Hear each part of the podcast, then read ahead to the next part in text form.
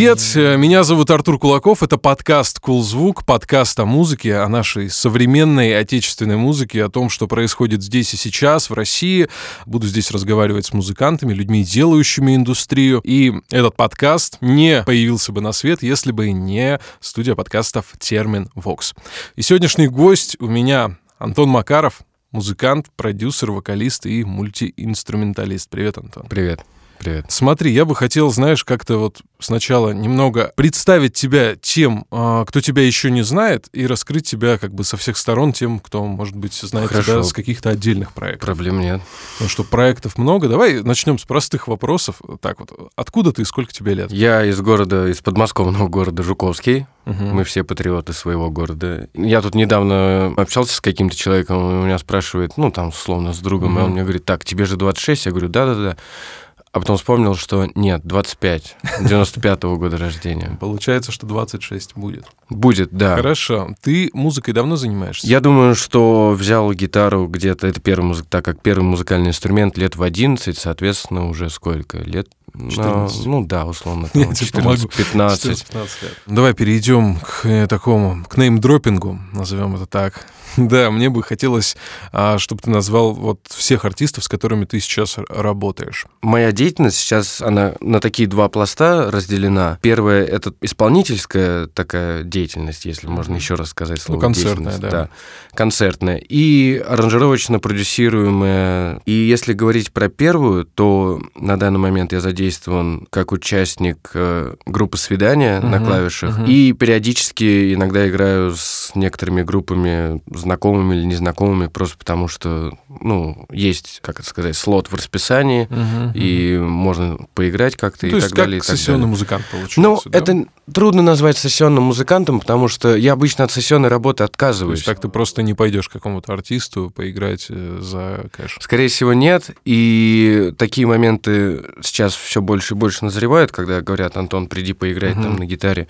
И все больше и больше я отказываюсь, потому что я не а, профессиональный сессионщик. Это и хорошо, и плохо, потому что у меня нет такого ультимативного саунда гитары или пианино и прочее. Это всегда что-то, то, что я делаю на записях и передаю Мгм. это на концерты или что-то подобное, как-то так. Сессионщика, наверное, все же отличает возможность вот этого вот серии выучить с- 100 песен за вечер. Да? Выучить Вот 100 это вот песен история. за вечер. У меня никогда такого, я до сих пор не думаю, что знаю все песни, и свои в том числе.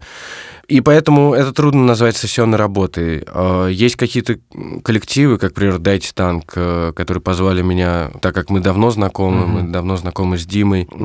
Просто было такое предложение в воздухе, а почему бы нам не добавить клавиши, поиграть вот новый альбом, потому что Мгм. на новом альбоме «Человека-часы» много клавиш. Я согласился, потому что это был интересный опыт. У них был крупный концерт тогда один еще до пандемии Мгм. в Адреналин Стадиум и в Питере в Морзе. И, конечно, было бы прикольно поучаствовать. А вот так вот там пошабашить э, на гитаре Ка- с- Каверы на группу «Звери». с кавер на группу «Звери», да, я обычно отказываюсь. И аранжировочно там все, наверное, началось с Олега Гаркуши, как такой первый Альбом 23, да? да, 23 как первый релиз, где был так называемый саунд-продюсинг. С тех пор мы сейчас работаем с...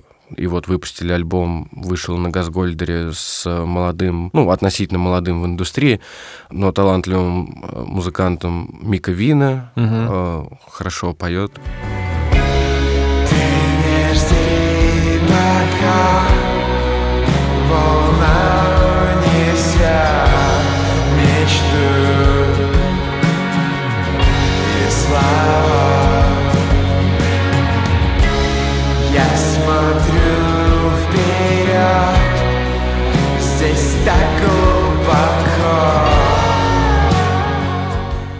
Продолжатель дела Мика Джаггера и Джима Ну, Моррисона. там Это- что-то с блюзом у него, да? Блюзовая, блюзовая, да, эстетика. Это группа Сансара, «Твое далеко», близкий к лейблу Снегири. С Найком у вас дуэт был просто. Да, дуэт. Мгм. Дуэт как раз, э, потому что самый основной пласт первого концертной деятельности и аранжировочной, это все объединено под именем «Диктофон», потому что это мой проект, и он задумывался как э, нагромождение постанглоязычной своей эпохи. Эстетика того, да? Да, эстетика, что весь русский язык и все всякие интересности русского языка и русскоязычной музыки мы собираем в диктофоне. И поэтому с удовольствием сотрудничаем. И вот с Найком, и с Гаркушей у нас вышел сингл сольный. И будет альбом. Просто я хочу подвести, собственно, к вопросу. А, знаешь, какому вот так вот внезапно. Вы зеленого нашли после эфира? Да, зеленого нашли. Я переживал, что я видел, что написал, да, что потеряли Мы персонажа. Вообще появление зеленого это проверка всех, кто с нами работает, на условную твердолобость. Ты по- Поясни давай для слушателей. Зеленый такой зелёный, это лягушонок, такой Мягкий. мягкий, лягушоночек. Он, э, его зовут Зеленый. Мы с ним познакомились в Берлине э, в 2015 году. С тех пор сотрудничаем. Он стал нашим менеджментом, таким человеком, который занимается всем. И да, это проверка на твердолобость организаторов, э, менеджеров, журналистов и так далее, когда с ними связывается мягкая игрушка. Потому что это, это первая проверка на чувство юмора у людей Мгм. когда люди спрашивают, что мы не хотим общаться там с какой-то мягкой игрушкой или сомнительным профилем ВКонтакте, где один зеленый, то я сразу понимаю, что могут быть трудности потом и в личном общении между нами. Ну, знаешь, э, далеко не каждый вот такой менеджер побывал на эфире Урганта и в, как бы в кадре, поэтому я думаю, что можно с ним считаться как бы и нормально поддерживать общение. Да, после эфира он сразу сел в лимузин и уехал в направлении Рублевского шоссе, поэтому, поэтому мы его не видели, но теперь э, вроде бы мне дали информацию, что он вернулся в Жуковский, там какие, какими-то делами занимается в администрации. Нормально. Слушай, ну давай первая песня «Космонавт». Дуэт с Найком, правильно? Да, диктофон и Найк Борзов.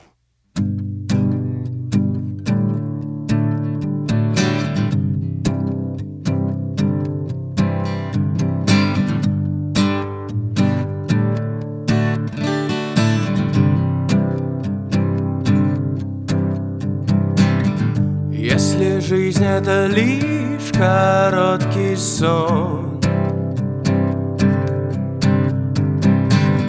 Если все не сейчас, все потом.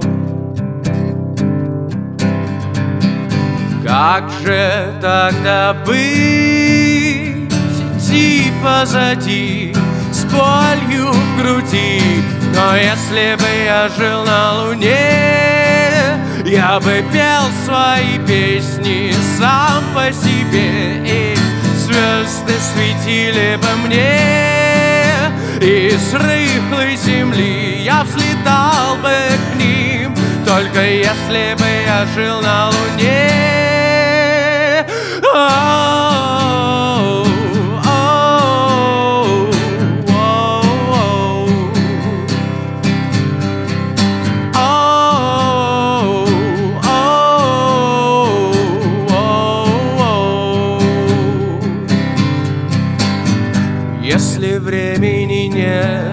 зачем мне ждать? Если птицы поют, то зачем молчать? О, как же тогда быть?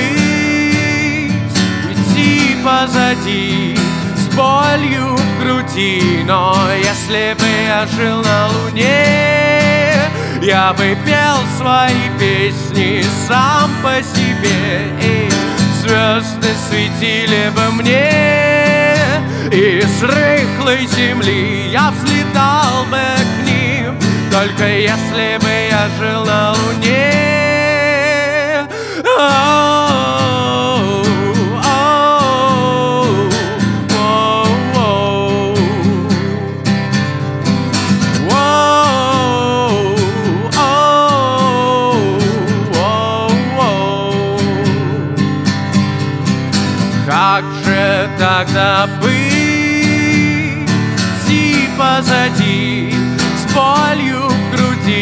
Но если бы я жил на луне Я бы пел свои песни сам по себе. И звезды светили бы мне И с рыхлой земли я взлетал бы к ним. Только если бы я жил на луне Только если бы я жил на луне Только если бы я жил на луне Оу.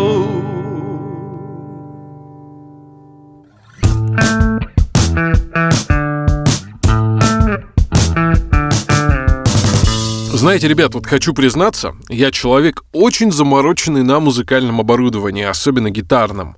Постоянно слежу за новыми девайсами, знаете, ловлю что-то ключевое в магазинах и на вторичке. Короче, даю вам мысленное опять, если вы тоже на гасе. Кто понял, тот понял.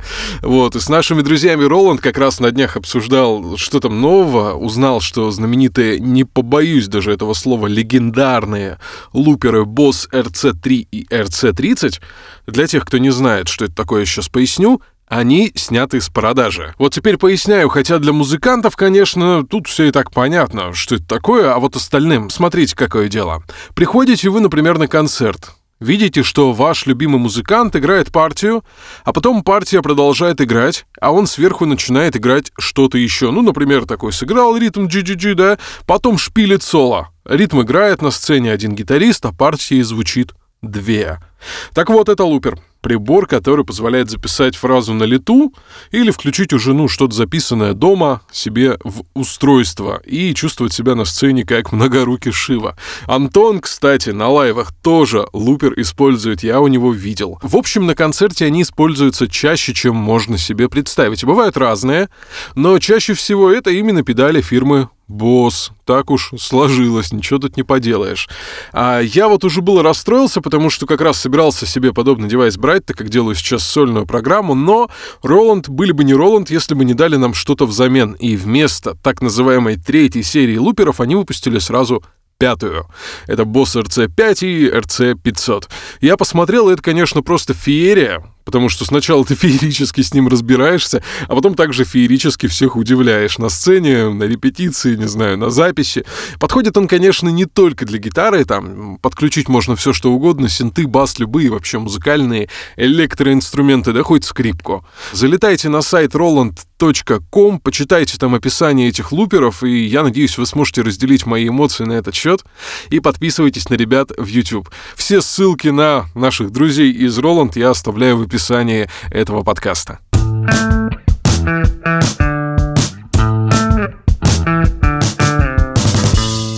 Мне интересно, а есть ли у тебя песня, альбом или, может быть, музыкант, которого ты услышал в какой-то момент? Вот, может быть, вспомнишь этот момент, и ты такой подумал, ну, все, как бы музыка, дальше будет только музыка. Да, э, не, не секрет. Э, я всегда возвращаюсь к этой группе. Я любил компьютерные игры всегда и играл в игру под названием Tony Gavk Underground 2 или что-то типа подобное. И там, когда запускаешь титры, там первая же песня Bregan Through. Doors, да. Да, с Doors. И я это услышал, и мне было было, я не знаю, ну лет... Ну, я рано начал играть в компьютер. Мне кажется, я не знал ни названия песни, ни названия группы, но я помню, что я специально включал эту заставку просто чтобы послушать эту песню, то есть запускал этот exe-файл, и потом закрывал его просто ради песни. И потом мне достался MP3 эм Collection, там хиты 90-х почему-то было названо.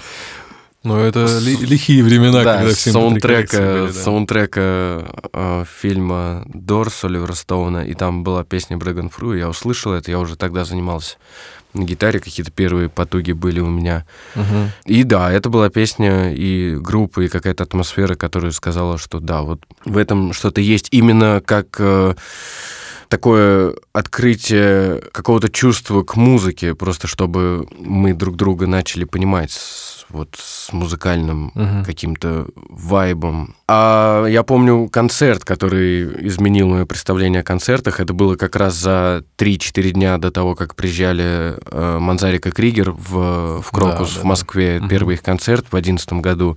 И за 3-4 дня играли Grinderman. Угу. Проект Ника Кейва, угу. такой более грубый, жестокий. Да, да, да.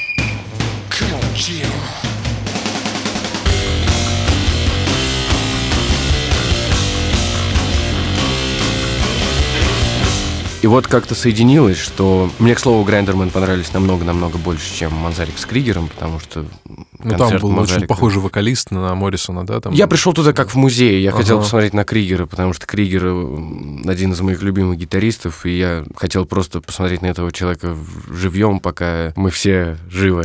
Да, да. И просто я скажу, как в школе, зырил на, на него и на его гитару, и мне было там Манзарик как бы играет и играет. У него мне звук у него не нравился просто ага. на этих старых синтетических каких-то MIDI клавиатурах он играл. Вот, а Кригер со своим э, Gibson SG Cherry и, и в два комбика Fender, там, ну да, там какой-то процессор боссовский у него был, ME20, по-моему, есть такие, не знаю. Да, ME50, ME20. Да. Мне кажется, что он еще там у него с 80-х валяется, и судя по состоянию. И Кригер, и все. И вот, э, и все, что мне нужно было от концерта того Мазарика Кригера. А Грайндермен открыли вот это вот э, рок-н-ролльный панковский вайб. То есть я подумал, что если бы я попал на концерт Дорс э, там в 60 условно восьмом году, то я бы получил бы примерно схожее ощущение, как я сходил на Грайндермен в 2011. То есть э, это был такой до сих пор, э, может быть, уже бессознательно, но какие-то опорные точки этого концерта до сих пор преследуют меня ну, в плане там угу. конструкции сцены, там каких-то монтажных вещей. Мы очень, э, вот когда ходили к вечер... на вечерний Ургант с э, Гаркушей э, играть сингл, я их всех, э, конечно, достал своим призывом к тому, чтобы как-то сделать мрачную сцену, угу, угу. Э, сделать монтаж какой-то не, не, нетривиальный чтобы они врубили черный-белый в какой-то момент. И когда мы посмотрели, мы поняли, что это вдохновение, наверное, правильно сказать, а, от Грайндермен. Угу, угу. Вот. И я это признаю, это был Но один это из крупных концертов. Внутренний референс такой, да? Внутренний референс, да, да, уже бессознательный. То есть ага. мы не специально шли к этому. А я м- видел у тебя в тегах, вот на твоих э, сольных релизах, такую фразу, как «готическая американо». Что это вообще такое? Ты как бы от, а, откуда, вот где здесь опорная точка? Потому что я приблизительно как бы на слух представляю, что это такое, да, но я не до конца могу это как бы описать. Это написал небольшое резюме такое для меня Александр Кондуков, угу. тогда главный редактор э, российского издания Rolling Stone. Он написал что-то в стиле ну, отечественная музыка, музыкант, э, пропагандист, готической американы. Что это значит? Я не знаю, но звучит клево. Вот, поэтому... Привлекательная, да, такая история? Да, получилась. звучит э, как будто... А, там, там было что-то продолжатель дела Джека Уайта, хотя я так относительно всегда на него ориентировался. Не, не самый мой главный внутренний референс. И пропагандист готической американы. Что это значит? Известно только Александру. Я думаю, но, здесь, опять же... здесь надо просто поставить будет фрагмент трека из Черный кабинет, да, альбом назывался, если не ошибаюсь. Да, да, было дело. Да, вот первый трек очень хорошо, мне кажется, описывает вот этот вот вайп, который он пытался так описать. Вполне возможно.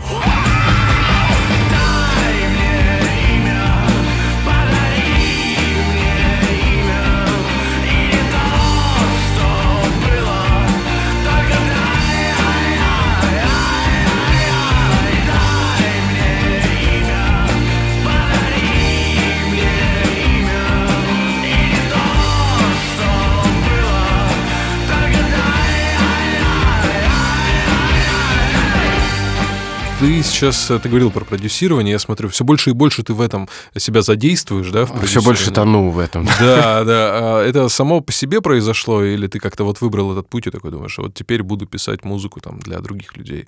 Или просто спрос? У нас в Жуковском есть небольшая сцена, там э, ребята просили меня помочь записью, подсвести что-то, подмастерить там. И это не было какой-то целью идти в продюсирование. И я очень редко еще пишу песни для других, потому что чаще всего мне приносят готовую готовую уже песню. То есть делаешь аранжировочку, да? Да, я делаю аранжировку, но я очень редко занимаюсь э, отдельно песнями. Мне интересно работать с крупной формой, с альбомом, поэтому те музыканты, которых я перечислил, с которыми я сотрудничаю, все мы пишем альбом, потому что песня — это очень такой короткий сон, короткий момент, очень трудно понять, какой звук нужно подобрать. В этом плане э, не столько аранжировка решает, сколько решает, как подобрать инструмент, угу. куда увести, какой вайб, какой флоу, потому что к альбомам я все еще отношусь старомодно, что это какая-то концепция, это какой-то единый... Ну, как минимум звук, наверное, да? Звук, да. Хотя можно склеить из разных, э, как группа Крематория, она обратилась, она вот сейчас должна выпускать альбом, и обратилась к разным саунд-продюсерам, аранжировщикам, и вот они как-то все эти идеи... Ты с ними тоже поработал? Я прислал идею, Армену на песню «Надувной аукцион». Ему понравился, как я знаю, саунд и вайб 23 mm-hmm. альбома с Гаркушей. И мы просто списали с ним на Фейсбуке, решили, почему бы и нет. Воспользуются они этой идеей, mm-hmm. не воспользуются, я пока не знаю. Но надо написать, спросить, как дела у него, потому что крематорий... Кстати, крематорий один из первых концертов, который я посетил хм. осознанно где-то в году. Они представляли альбом «Амстердам» в 2008 году, по-моему. Где-то тогда, да, восьмой, наверное, да, да. Хорошо, к вопросу. Вернемся, да. Так, я а тебя, о чем был я вопрос? Я тебя увел, да. А касательно продюсирования, то есть как так вышло? Случайно, вообще? случайно. Случайно. То есть э, после Гаркуши пошли какие-то интересные проекты. У этого всего есть положительный э, путь, потому что те проекты, которые предлагаются, они в первую очередь интересны мне, чтобы что-то новое привнести в звучание группы mm-hmm. или звучание музыканта или еще что-то. И всегда интересно идти путем экспериментов и идей. Вот. И как бы Вся история на этом Хорошо, знаешь... На этом мои полномочия, все.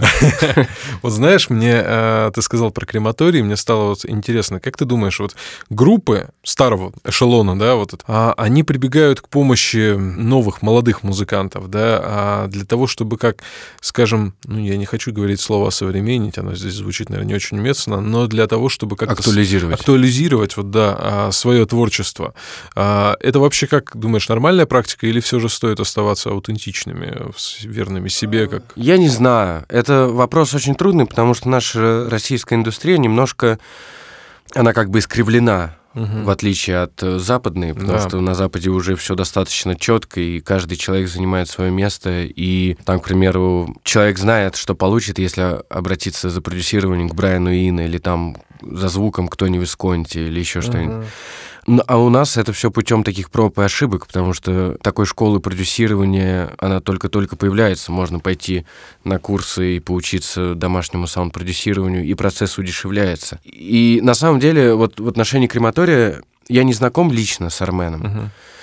И хотелось бы познакомиться, но у меня есть четкая идея, что если вдруг сложится нам поработать вместе над следующим альбомом Крематория, было бы очень круто зафиксировать группу, вот, к примеру, пленочный рекордер, драм-машина, какой-нибудь лин-драм, который можно mm-hmm. достать на eBay, потому что его уже просто не выпускают. И Армен с гитарой, как это было в тогда. В те, в те, да, лохматые в те лохматые, потому что это круто, и это аутентично. И не... Но некоторые музыканты обращаются действительно к молодым саунд-продюсерам, чтобы сделать звук моднее, актуальнее и прочее, хотя я в этом плане всегда иду против течения и, наоборот, всегда предлагаю какие-то старомодные варианты. Mm-hmm. Хотя мой рабочий процесс, он цифровой в основном, но если есть возможность, попробовать или хотя бы, чтобы это было весело, то я всегда за это. Ты говоришь, вот вернуть в те времена, я вспоминаю сразу этот подход Рика Рубина, который Металлику так записывал, когда Dead Magnetic они писали. Да, он... я не знаю историю. Да, ну вот история в том, что он, когда они писали альбом Dead Magnetic, они пришли к Рубину и говорят, чувак, нам как бы нужен новый современный звук,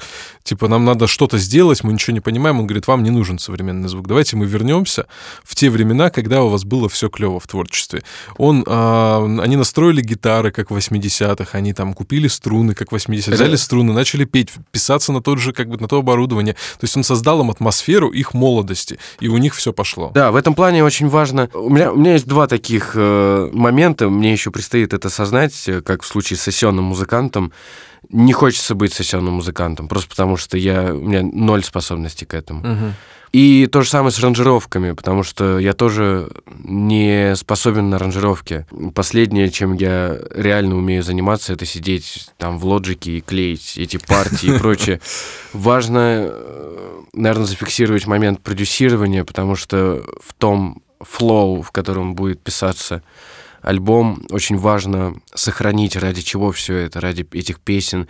Но я буду надеяться, что музыканты будут более свободны к экспериментам и смогут э, проще относиться к записи. Почему бы не выпустить один альбом, как в старые добрые, там, в 91 году? Почему бы...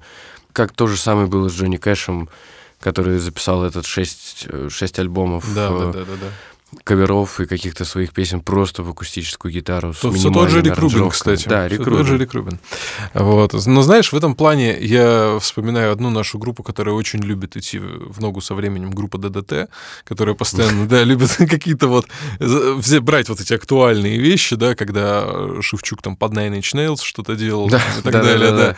И вот мне-то как раз тоже вот э, не хватает, знаешь, вот этого того э, Шевчука, который чуть ли не на скрим срывающий там голос, э, свой под э, такую... Сидит на кухне и да, играет да, под да, под гитару, да, и это же круто, это, ну, действительно интересно, то есть условный Розенбаум, который там также всю жизнь поет под гитару, отточил это до такого, что это не смотрится ретро сейчас, Да, это не слушается как ретро. Это всегда будет актуально, потому что всегда же время идет по такой как бы спирали, да, мы Да. приходим к тому же, но это уже на просто в, нов- в новом времени, в, нынешнее, в, не- в нынешнюю эпоху.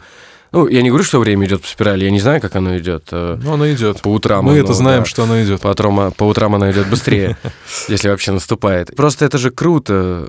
Вот как в случае с Грайндермен у меня было прийти на концерт современной группы, ну, относительно современной группы, и почувствовать то, что мне казалось, я могу почувствовать 40-50 лет назад. Атмосфера, атмосфера, которую ты как бы не можешь, да, в прошлом Да, пережить. но ребята все от- ну, молодые, Никеев, сколько ему тогда было, 50, ну, это молодость, надеюсь. И, и вот они создали атмо- от- абсолютно атмосферу шестидесятнического там какого-нибудь балрум клуба в Сан-Франциско.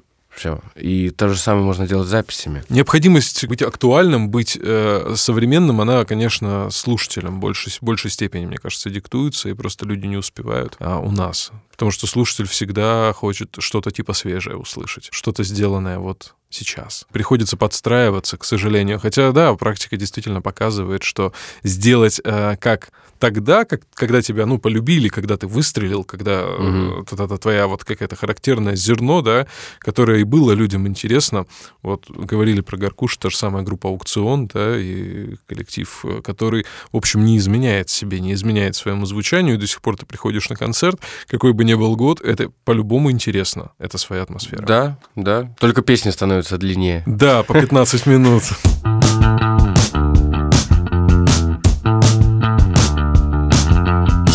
Из-за вот этой всей неровности да, нашей индустрии э, по-прежнему многим музыкантам, особенно в инди-сцене, приходится помимо музыки э, заниматься еще и ходить на работу. Да?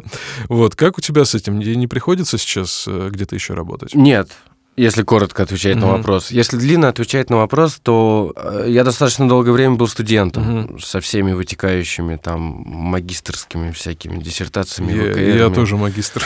Да, отлично.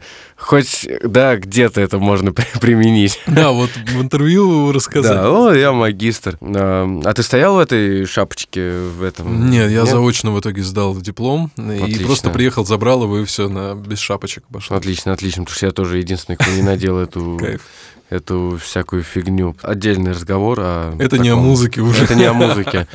И студентом я перестал быть в 2019 году. До этого А, ну. времени, да, то есть буквально пару лет назад. Мгм. Или какой сегодня год? 2021. Да, пару Да. лет. Да. И так случилось, что, понятное дело, всег- студентам всегда были проблемы с деньгами, с каким-то там, э, с позиционированием себя. Ты знал, что ты там живешь с родителями или как э, такая маленькая птица, которая вот, вот должна улететь из гнезда, и Мгм. вот студенчество было этим гнездом в отношении всего. И я выпустился, естественно, никакой свободы я не почувствовал, я только знал, что выходит альбом «Монохром». Мы едем в тур в поддержку альбома «Монохром», и где-то тур планировался до конца весны 2020 года.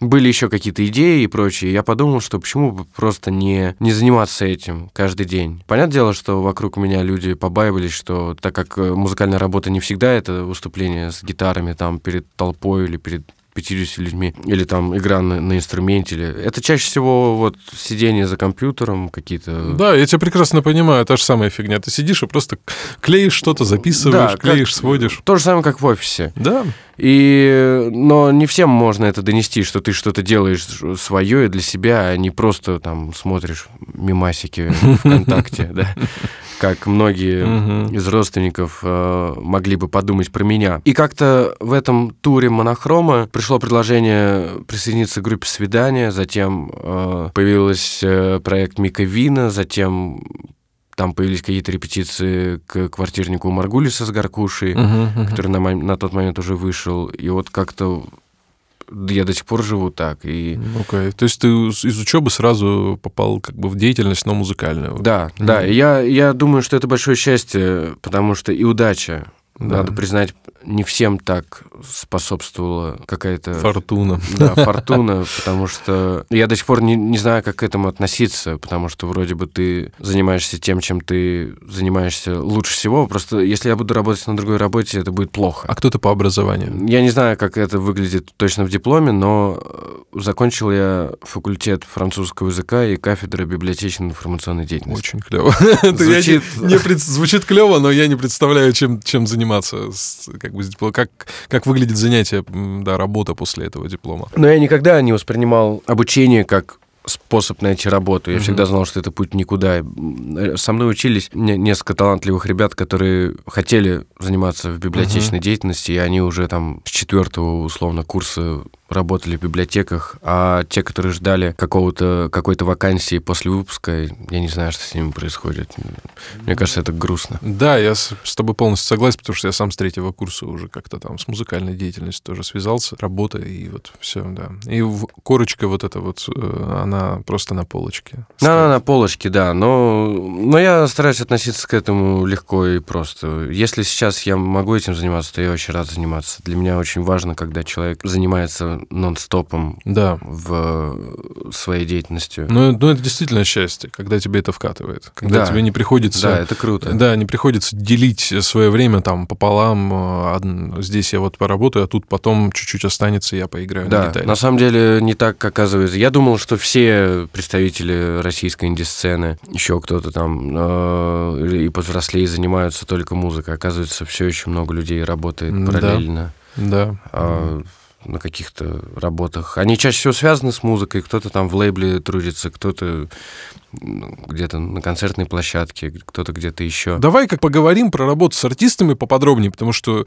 это на самом деле э, интересно, вот эта внутренняя кухня, да, как это вообще все происходит. И, ну, наверное, многих волнует вот первый вопрос, который ты уже коснулся, как там на Урганте вообще, потому что ты же был несколько раз там, да, я так Да, понимаю, да. сколько раз ты был? Три раза. Три раза. Гаркуша, свидание и дайте танк. Да. Как, как вообще там все происходит? То есть необходимы ли какие-то долгие дубли, репетиции? Или Нет. вы просто пришли, отснялись и все? Я могу объединить «Дайте танк» и «Свидание» по той причине, что выпуски были достаточно близко друг к другу. Э, В ок- октябре и декабре, по-моему.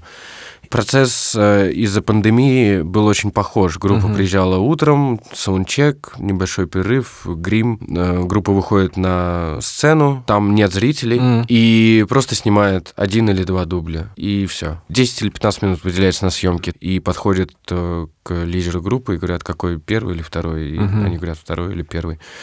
Вот. С Гаркушей было немножко по-другому, потому что там уже снималось все при зрителях, Мгм. И саундчек был... Зрителей выгоняли из зала, мы провели саундчек, затем пришел Олег, мы не репетировали с ним до этого, только с группой. Один раз... э, Лучше не говорить, сколько раз мы репетировали, чтобы не компрометировать себя. То вдруг кто-то скажет, что да, оно и слышно, что один раз репетировали. А, Да не, нормально, нормально. Там ничего особо так не подметить, я думаю. С, Гаркушей была очень важная схема зафиксировать, опять вернусь к этому слову, к вайбу. И я знал, что вайб должен быть сюрреалистичный и артовый, панковский. Он не должен быть э, стерильным. И всем музыкантам диктофона я говорил, что воспримите это вот как такую естественную картинку, не особо ручаясь за то, что вы играете, потому что песня очень простая, но важна будет задача преподнести это вот на внутреннем ощущении. И с Олегом так и произошло, мы записали один дубль. Мы один раз попробовали с ним, подошел режиссер, говорит, вы готовы снимать? Да, прошло там 3, 4, 5, условно, минут. Мгм. И мы просто записали один дубль, и они спросили, хотите ли вы переснять, и я, я ответил, что не надо переснимать дубль, потому что мы зафиксировали вайб. Это все, что Момент, от нас, да, секунда, все, что да. от нас требовалось.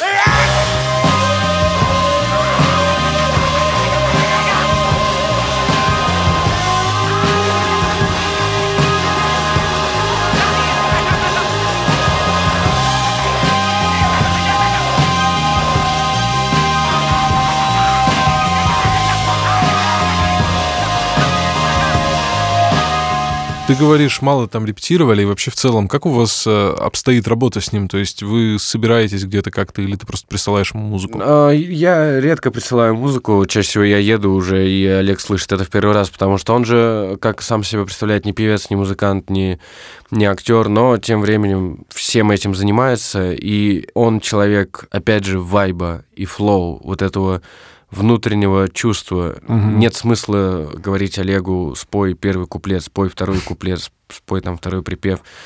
Или пишем по кускам. Он просто стоит к микрофону, и я нажимаю рек и контролирую Ага, громкость или ага. компрессирую вокал. Потому что он просто такой. Он меняется, когда встает к микрофону. И никто не знает, что будет. В первую очередь Олег. И потом я уже из этого клею в какую-то песенную форму. Мгм, мгм. И чаще всего самые лучшие дубли получаются первый, второй. Там, если мы пишем уже третий, четвертый, пятый, я уже понимаю, что навряд ли я буду это использовать. Первый дубль, он чаще всего самый, самый верный, хотя бы как минимум по эмоциям. Может быть, не по нотам, там, не по размеру, да, там, но именно те эмоции, которые нужны. Да, так как у- у Олега эмо- эмоциональная часть преобладает, то, собственно, это и его дубли первые два. Там, я лично, когда пишу вокал, где-то 3-5 дублей, и потом клею. Ты, кстати, пишешь дома или гоняешь на студию? Нет, я все пишу дома. Как выглядит твоя домашняя студия? Очень просто. Это комната, э, это музыкальный центр Panasonic, э, который ведут в мониторы небольшие, Ага. им лет уже То 20. есть он как усилитель используется? Он как усилитель, Мгм. да, идет, а мониторы, ну, из какого-то DSP сделаны обычные. Я, у меня порвался демпфер, по-моему, это называется в колонке, я его постоянно моментом подклеиваю,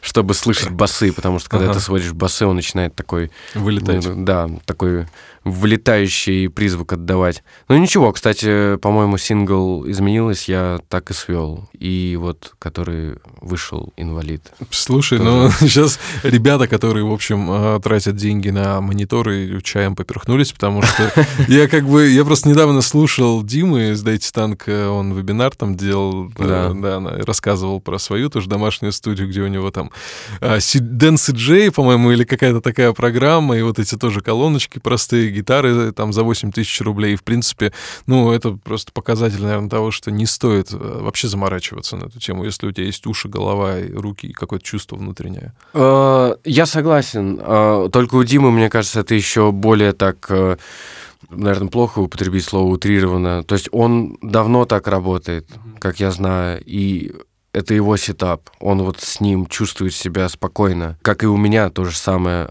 что это мой давнишний setup, Мгм. и я его знаю хорошо. И если человек знает хорошо свои маленькие колоночки или уши, можно сводить и на нем. Офисмен я сводил в ушах. У меня еще не было тогда этих. Точнее, они были, я просто не знал, что их можно включить и сводить на них.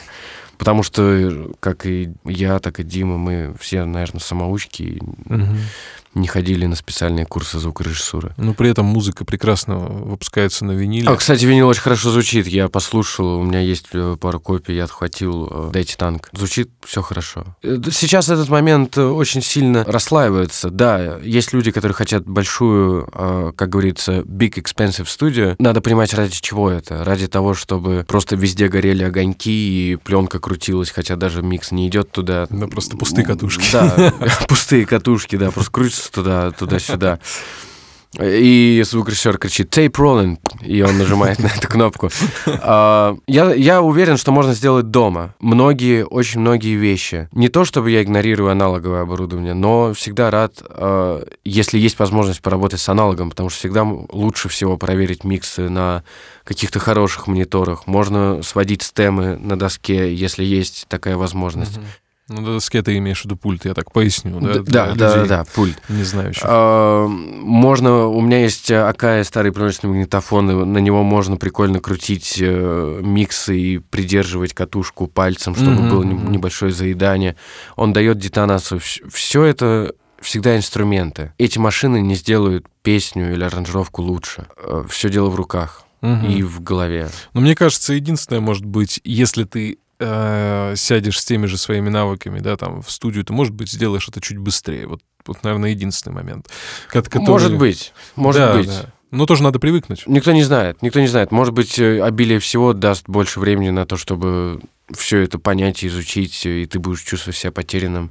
А может быть, наоборот, э, скажешь, а, все, я знаю, что у меня там все, у меня там 180 герц выпирает, я их, этих прижму сюда, ага. это сюда в тюбтек воткну, все это про, прогрею, и все, и вот оно есть. Да, там телетрониксов 5 штук. Вот, телетрониксов вот, 5 вот штук, это и пултековский эквалайзер, все отлично. Нормально. И, и раундовский Space Echo на, на все. Это workflow.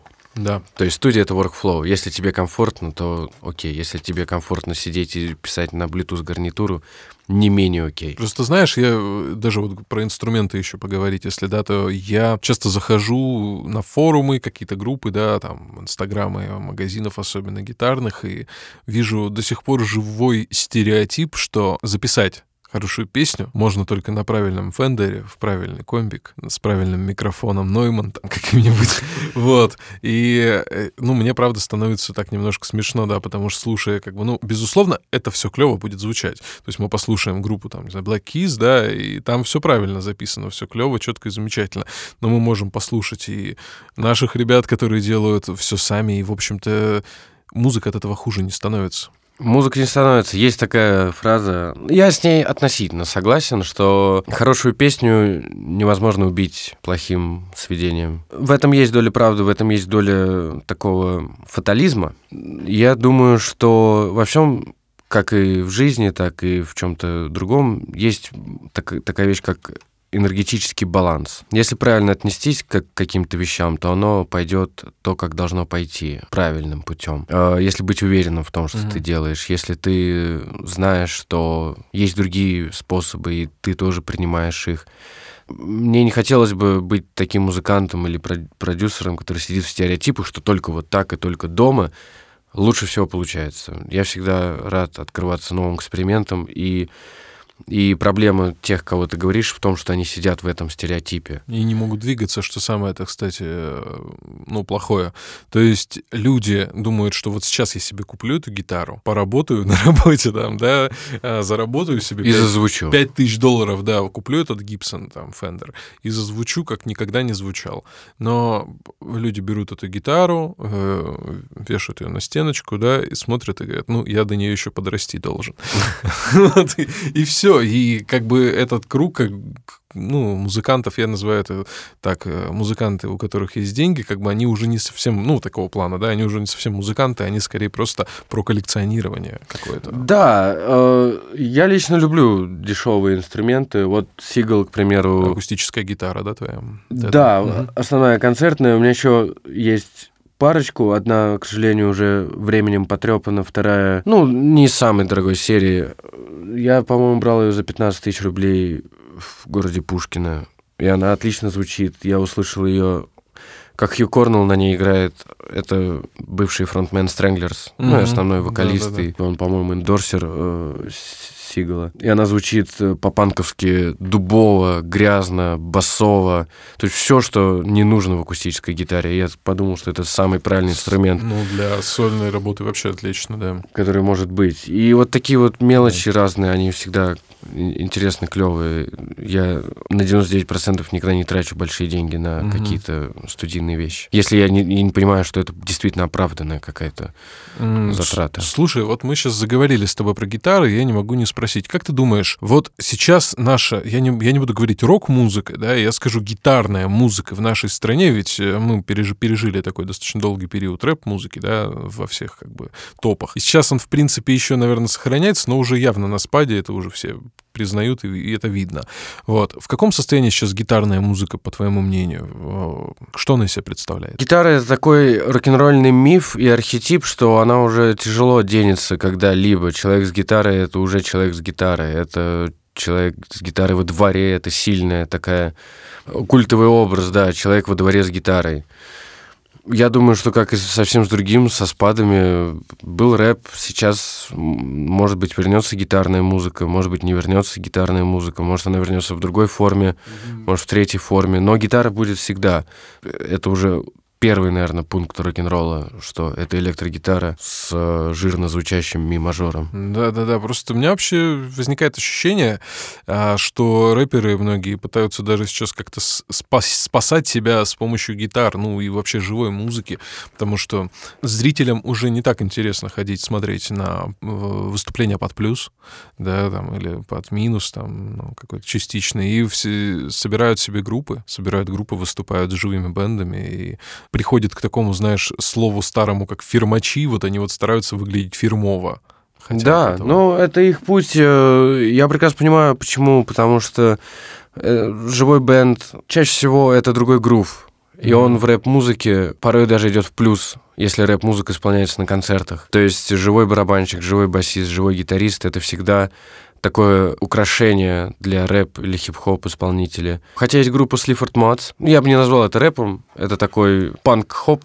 Ну, и Spoken Word это тоже не назвать, в общем-то, да. Ну да, странный. Ты знаешь эту группу. Да, странная, странная. Да. И второй чувак просто пьет, что там, швепс или пиво, и нажимает в винампе биток, да, да, сотканный из баса и ударных. И в этом случае для них это работает на все 146%. Не думаю, что у них есть необходимость брать гитару, бас, ударные, живые. Ну, это было бы вообще как просто... Но это было бы необычно для них. Зубочистка в глазу смотрелась там, если честно, да. Да. Согласен. Да. Есть и такие примеры. Всегда, я всегда поддерживаю уникальность и оригинальность музыкальной мысли. Сыграй нам, пожалуйста, следующую песню. Это песня с альбома «23», «Беги». Да.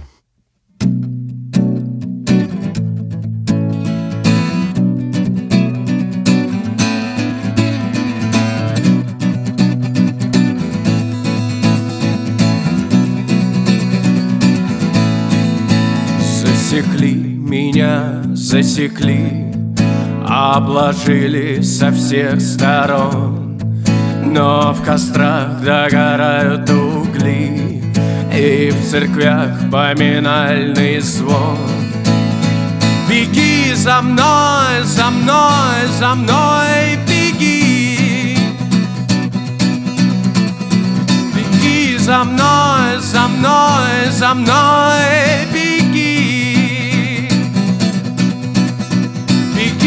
мной, за мной, за мной Беги, о-о-о-о Беги за мной, беги Беги за мной, беги Но догнали меня, ну и пусть Не впервые для меня так потеха А во мне только странная злость и в церквях гульба утеха Беги за мной, за мной, за мной, беги Беги за мной, за мной, за мной, беги Беги за мной, за мной, за мной, беги, оу, оу за мной беги, беги за мной, беги.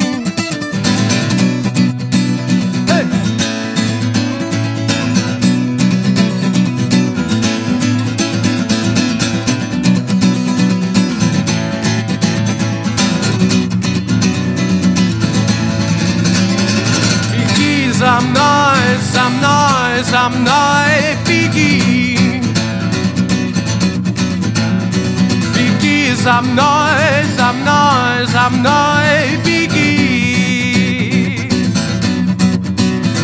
Беги за мной, за мной, за мной беги. Оу, оу, оу. Беги за мной, беги. Беги за мной, беги.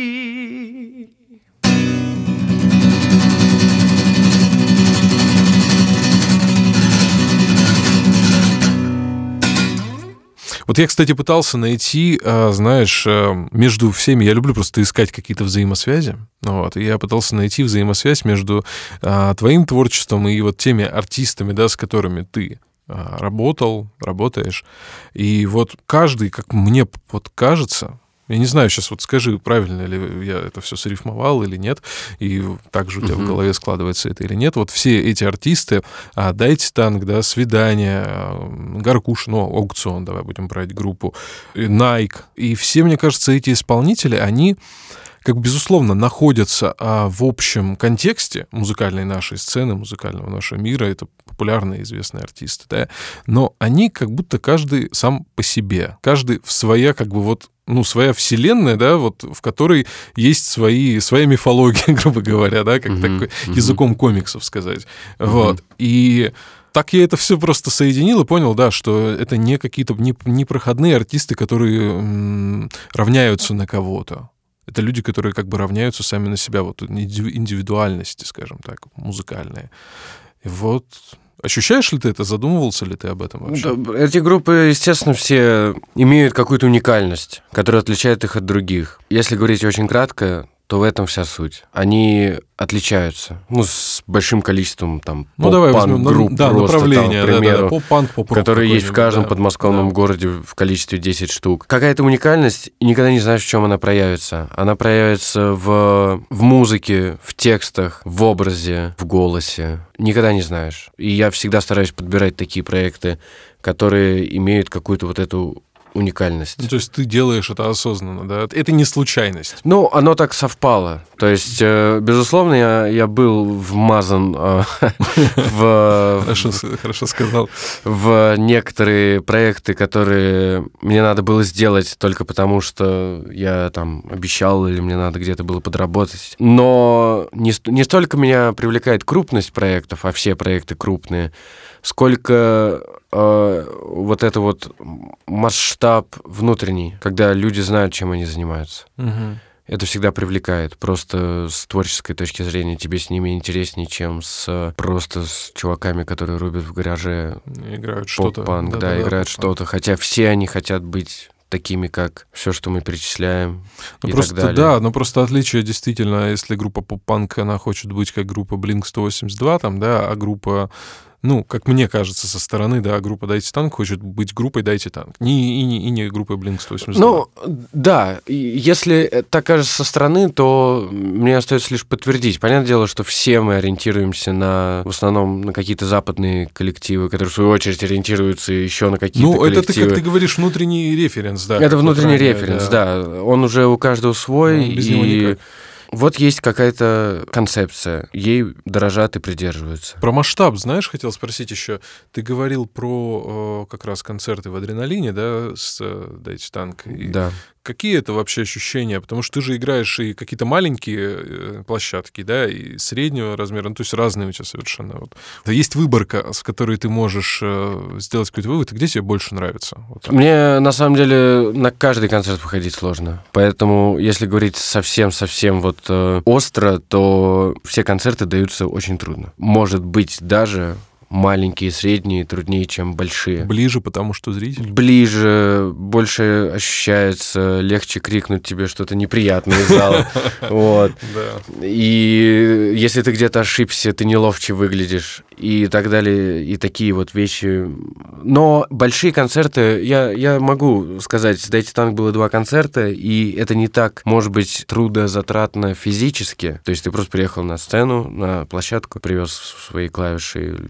Любой другой инструмент, отыграл и уехал. Они трудны энергетически ты потом э, не можешь уснуть, ты чувствуешь себя достаточно энергетически разбитым или скорее даже вымотанным. Много, Хотя, много отдаешь, потому что. Да, это как-то просто из-за огромного количества людей в зале, взгляды которых сосредоточены на, на одной сцене. Понятное дело, что я не, не фронтмен и, и во всех этих проектах крупных. Но это просто тяжело, когда много-много-много глаз угу. вокруг, именно внутри, хотя ты это не осознаешь. А количество людей это последнее, о чем, во всяком случае, я точно думал, когда играл с Дайте Танк. Просто вот что-то внутреннее, что-то внутреннее у тебя убавляется. Хм.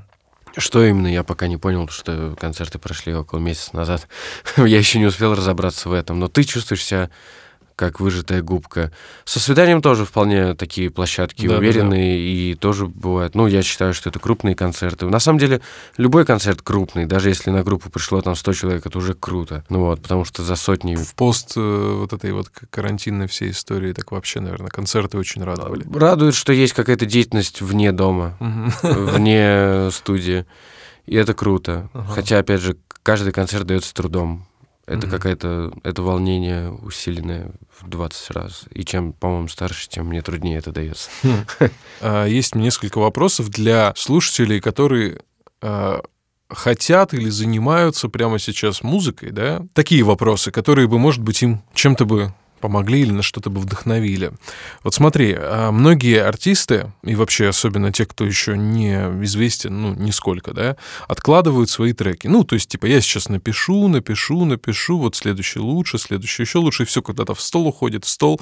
И вот как ты думаешь, стоит ли материалу там давать дозревать в этом столе, ждать лучшего момента или просто э, выпускать вот здесь и сейчас, пофигу, демка, не демка, главное, чтобы услышали. Я за вторую вот концепцию выпускать здесь и сейчас, потому что никто не знает, в какой контекст попадет песня. И, э, скажем так, качество материала уже не стоит в, в первом пункте критериев оценки песни или музыки. И поэтому, да, я всегда ротирую за то, чтобы песни выпускались, даже если это малознакомый музыкант, малоизвестный музыкант. Потому что материал не дозреет без какого-либо стороннего вмешательства со стороны слушателей. Мгм. Э, Есть хороший пример, как э, «Лошадка» Найка Борзова вышла, по-моему, там в 97 году или даже еще раньше. Ну, ее записал там за, по-моему, пер, самую первую версию за 15 минут, сыграя на барабанах, там, на, на гитаре, на басу. А самой песни там тоже уже несколько лет,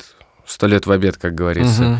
Но, тем не менее, это стало спустя много времени одним из хитов главных. Найка. Да, Это похоже, наверное, до сих пор та песня, которую говорят лошадка. Просто слово говорят лошадка. Да, И сразу Найк Борзов. Сразу Найк Борзов. И да, эта песня вот имеет такую судьбу. И это к вопросу о том, что стоит или не стоит выпускать. Мгм. Мне кажется, конечно, стоит, потому что всегда можно вернуться к этим записям через несколько лет и переписать их. Если вдруг э, тебе покажется, что та запись не- недостойна внимания все еще спустя Мгм. некоторое время. Мгм.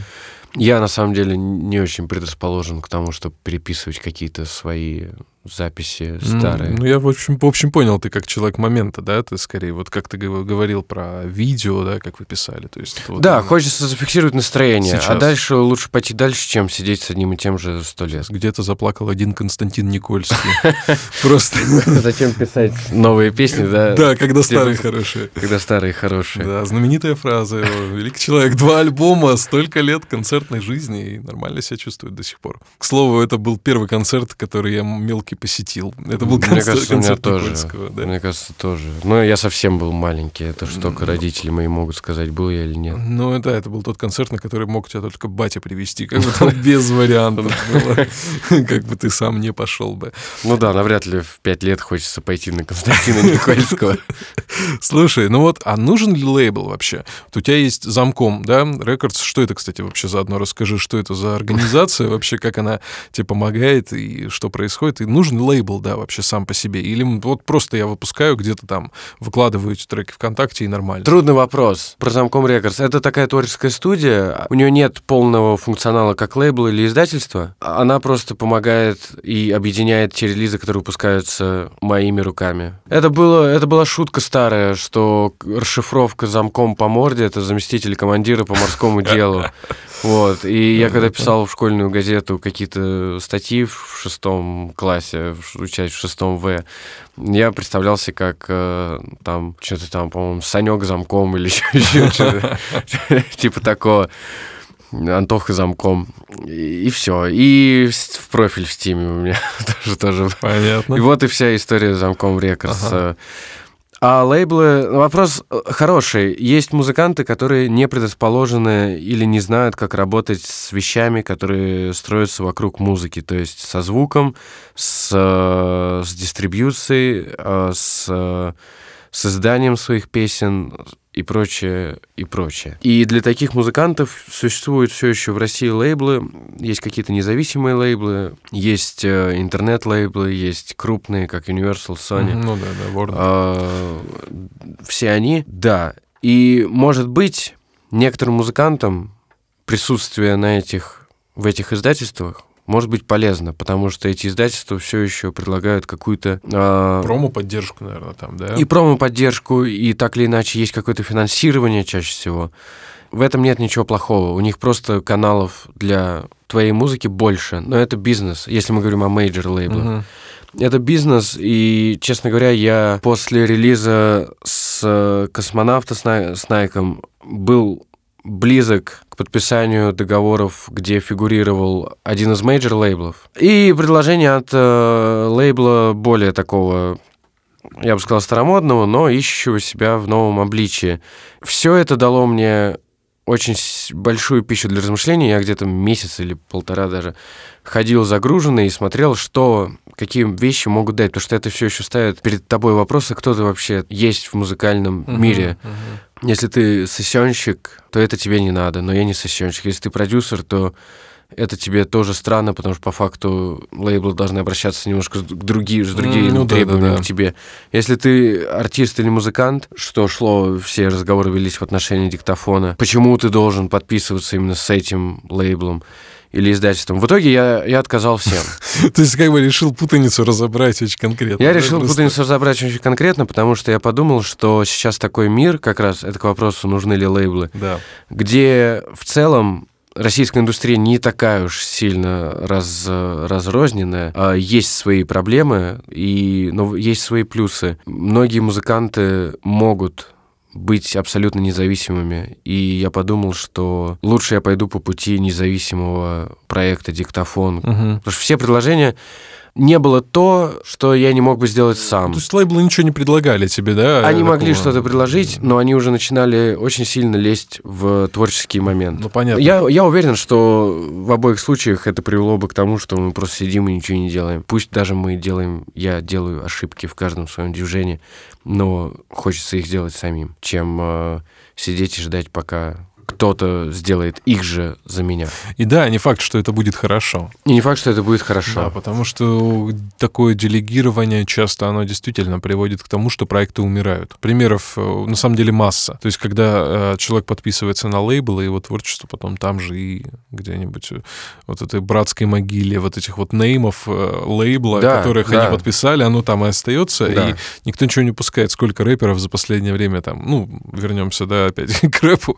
Ну, Вот, рэперы, да. это да. это Они огр- очень любят подписываться на лейблы просто. И сколько их там уже И их очень любят почило. подписывать, потому Да. что производство рэп-альбома стоит ничего. И э, завлечь э, Васю из 8 А, который делает биты и читает на них рэп, очень просто для Universal, потому что у него появляется шанс попасть в Universal, а для них это просто контент. Это просто Да, стриминг. да. Может быть, выстрелит, а может быть и нет. Но в итоге они получают на него все права, грубо говоря. Да, э, это все, это все очень жестко и в рамках сурового бизнеса. Мгм. Чаще Мгм. всего творчества очень мало. Вот, да, наверное, главная мысль здесь. Хотел бы подчеркнуть, вот творчества действительно мало, это бизнес уже. Хотя я уверен, что есть э, ребята, которые действительно готовы быть лейблом или издателем, или промоутером, или директором группы и сделать что-то хорошее для группы, идя в ногу с э, самой группой. И... Но у меня такого... Ну, зеленый у нас есть. Слушай, ну расскажи тогда про планы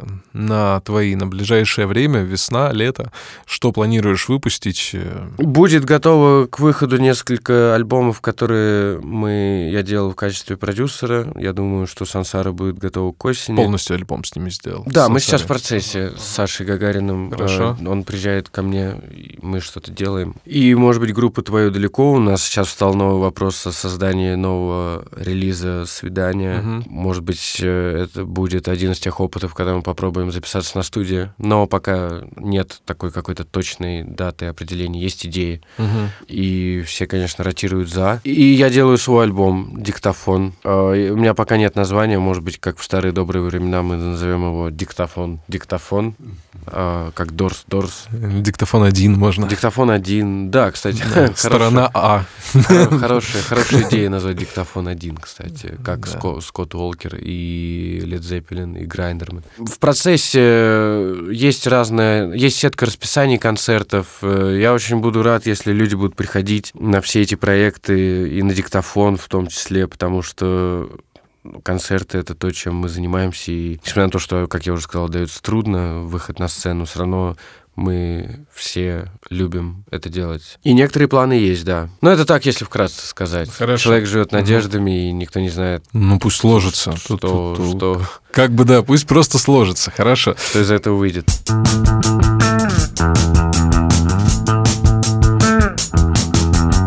препарируй, пожалуйста, свой плеер, свою музыку, да, которую ты сейчас слушаешь, за вот последнее время пару каких-нибудь релизов посоветуй нам заценить. Я послушал, сейчас, когда летел и прилетел в Аэроэкспрессе, я послушал альбом, э, по-моему, если ошибаюсь, бразильской певицы Марина Лима, какой-то 92-го или 91-го, это бразильский май выпускает. То есть, э, я так понимаю, что эта песня, одна из песен, один из синглов с этого альбома попал в некоторые телесериалы. Я просто плохо разбираюсь в кинематографе, в телепроизводстве. Uh-huh еще тогда в 90-х, она стала своеобразным хитом на местном уровне, и мне понравилась песня, потому что она построена на таком 90-ническом э, лоу-файном трип-хоповом бите, uh-huh, uh-huh. а поверх этого на электрогитаре сделаны такие достаточно красивые фламенко-аккорды, и все это, мне кажется, на каком-то языке помесь португальского, испанского. Э, очень много в последнее время слушаю э, Джона Кейла, Угу. Мне как-то срезонировала его личность, его песни. И мне всегда нравились те ребята, которые делают такую артовую музыку. И, к слову, сингл изменилась. Э, я очень хотел, чтобы Гаркуша кричал в этом припеве, как э, Джон Кейл делает в, в некоторых своих записях. Потому что это такая авангардная сторона песни получается. И это бессознательное то есть э, это не текст, по которому Гаркуша кричит, условно, эмоция, в нашем случае. Эмоция, да, это эмоция, да. это здесь. И гитара тоже записана с первого дубля, угу. чтобы подчеркнуть, э, как будто кричит и гитара, и Олег. Часто люблю послушать э, Talking Heads, классный альбом Remain in Light с таким достаточно ритмичным вайбом. Слушай, ну спасибо тебе за такой интересный список, спасибо за беседу. Вообще, я думаю, Пожалуйста. много, много, много можно подчеркнуть, и а, все рекомендации музыкальные мы опубликуем у нас в соцсетях. Да, ребята, да, вы сможете все это найти в соцсетях Кулзвука и Термин Вокса. Это студия подкастов, э, с помощью которой появляется на свет этот подкаст. А, меня зовут Артур Кулаков, Антон Макаров напротив Йо. меня. Да, подписывайтесь на соцсети Антона, подписывайтесь на наши соцсети, а, ставьте лайк, лайки, пишите комментарии. Кстати, можете предлагать гостей и темы для будущих выпусков. И Слушайте другие подкасты студии Терминвокс на всех подкаст-площадках Soundstream, Apple подкасты, Яндекс.Музыка, Кастбокс и, конечно, ВКонтакте. Ну и что, завершим премьерой, правильно да, понимаю? Да. Новая песня называется «Инвалид». Да. Эта песня выйдет на альбоме диктофоном? Или Я думаю, да. Я думаю, да. Это уже песня к альбому. Круто. Давай. Спасибо.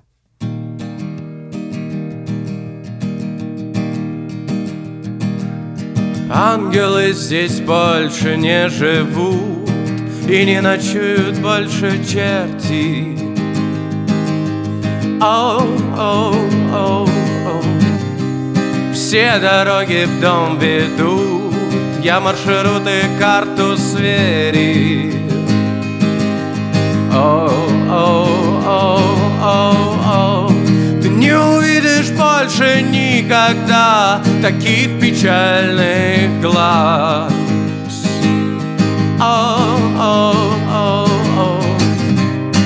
Не услышишь, как ревут мечты, и время идет назад.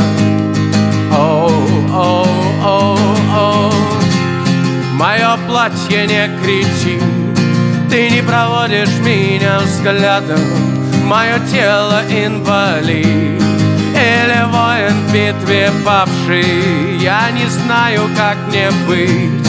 Я устала быть уставшей.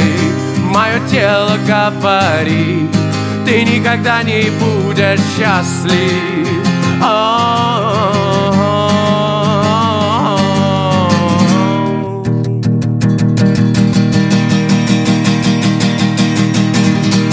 этом доме сильный ураган И не наступит больше лета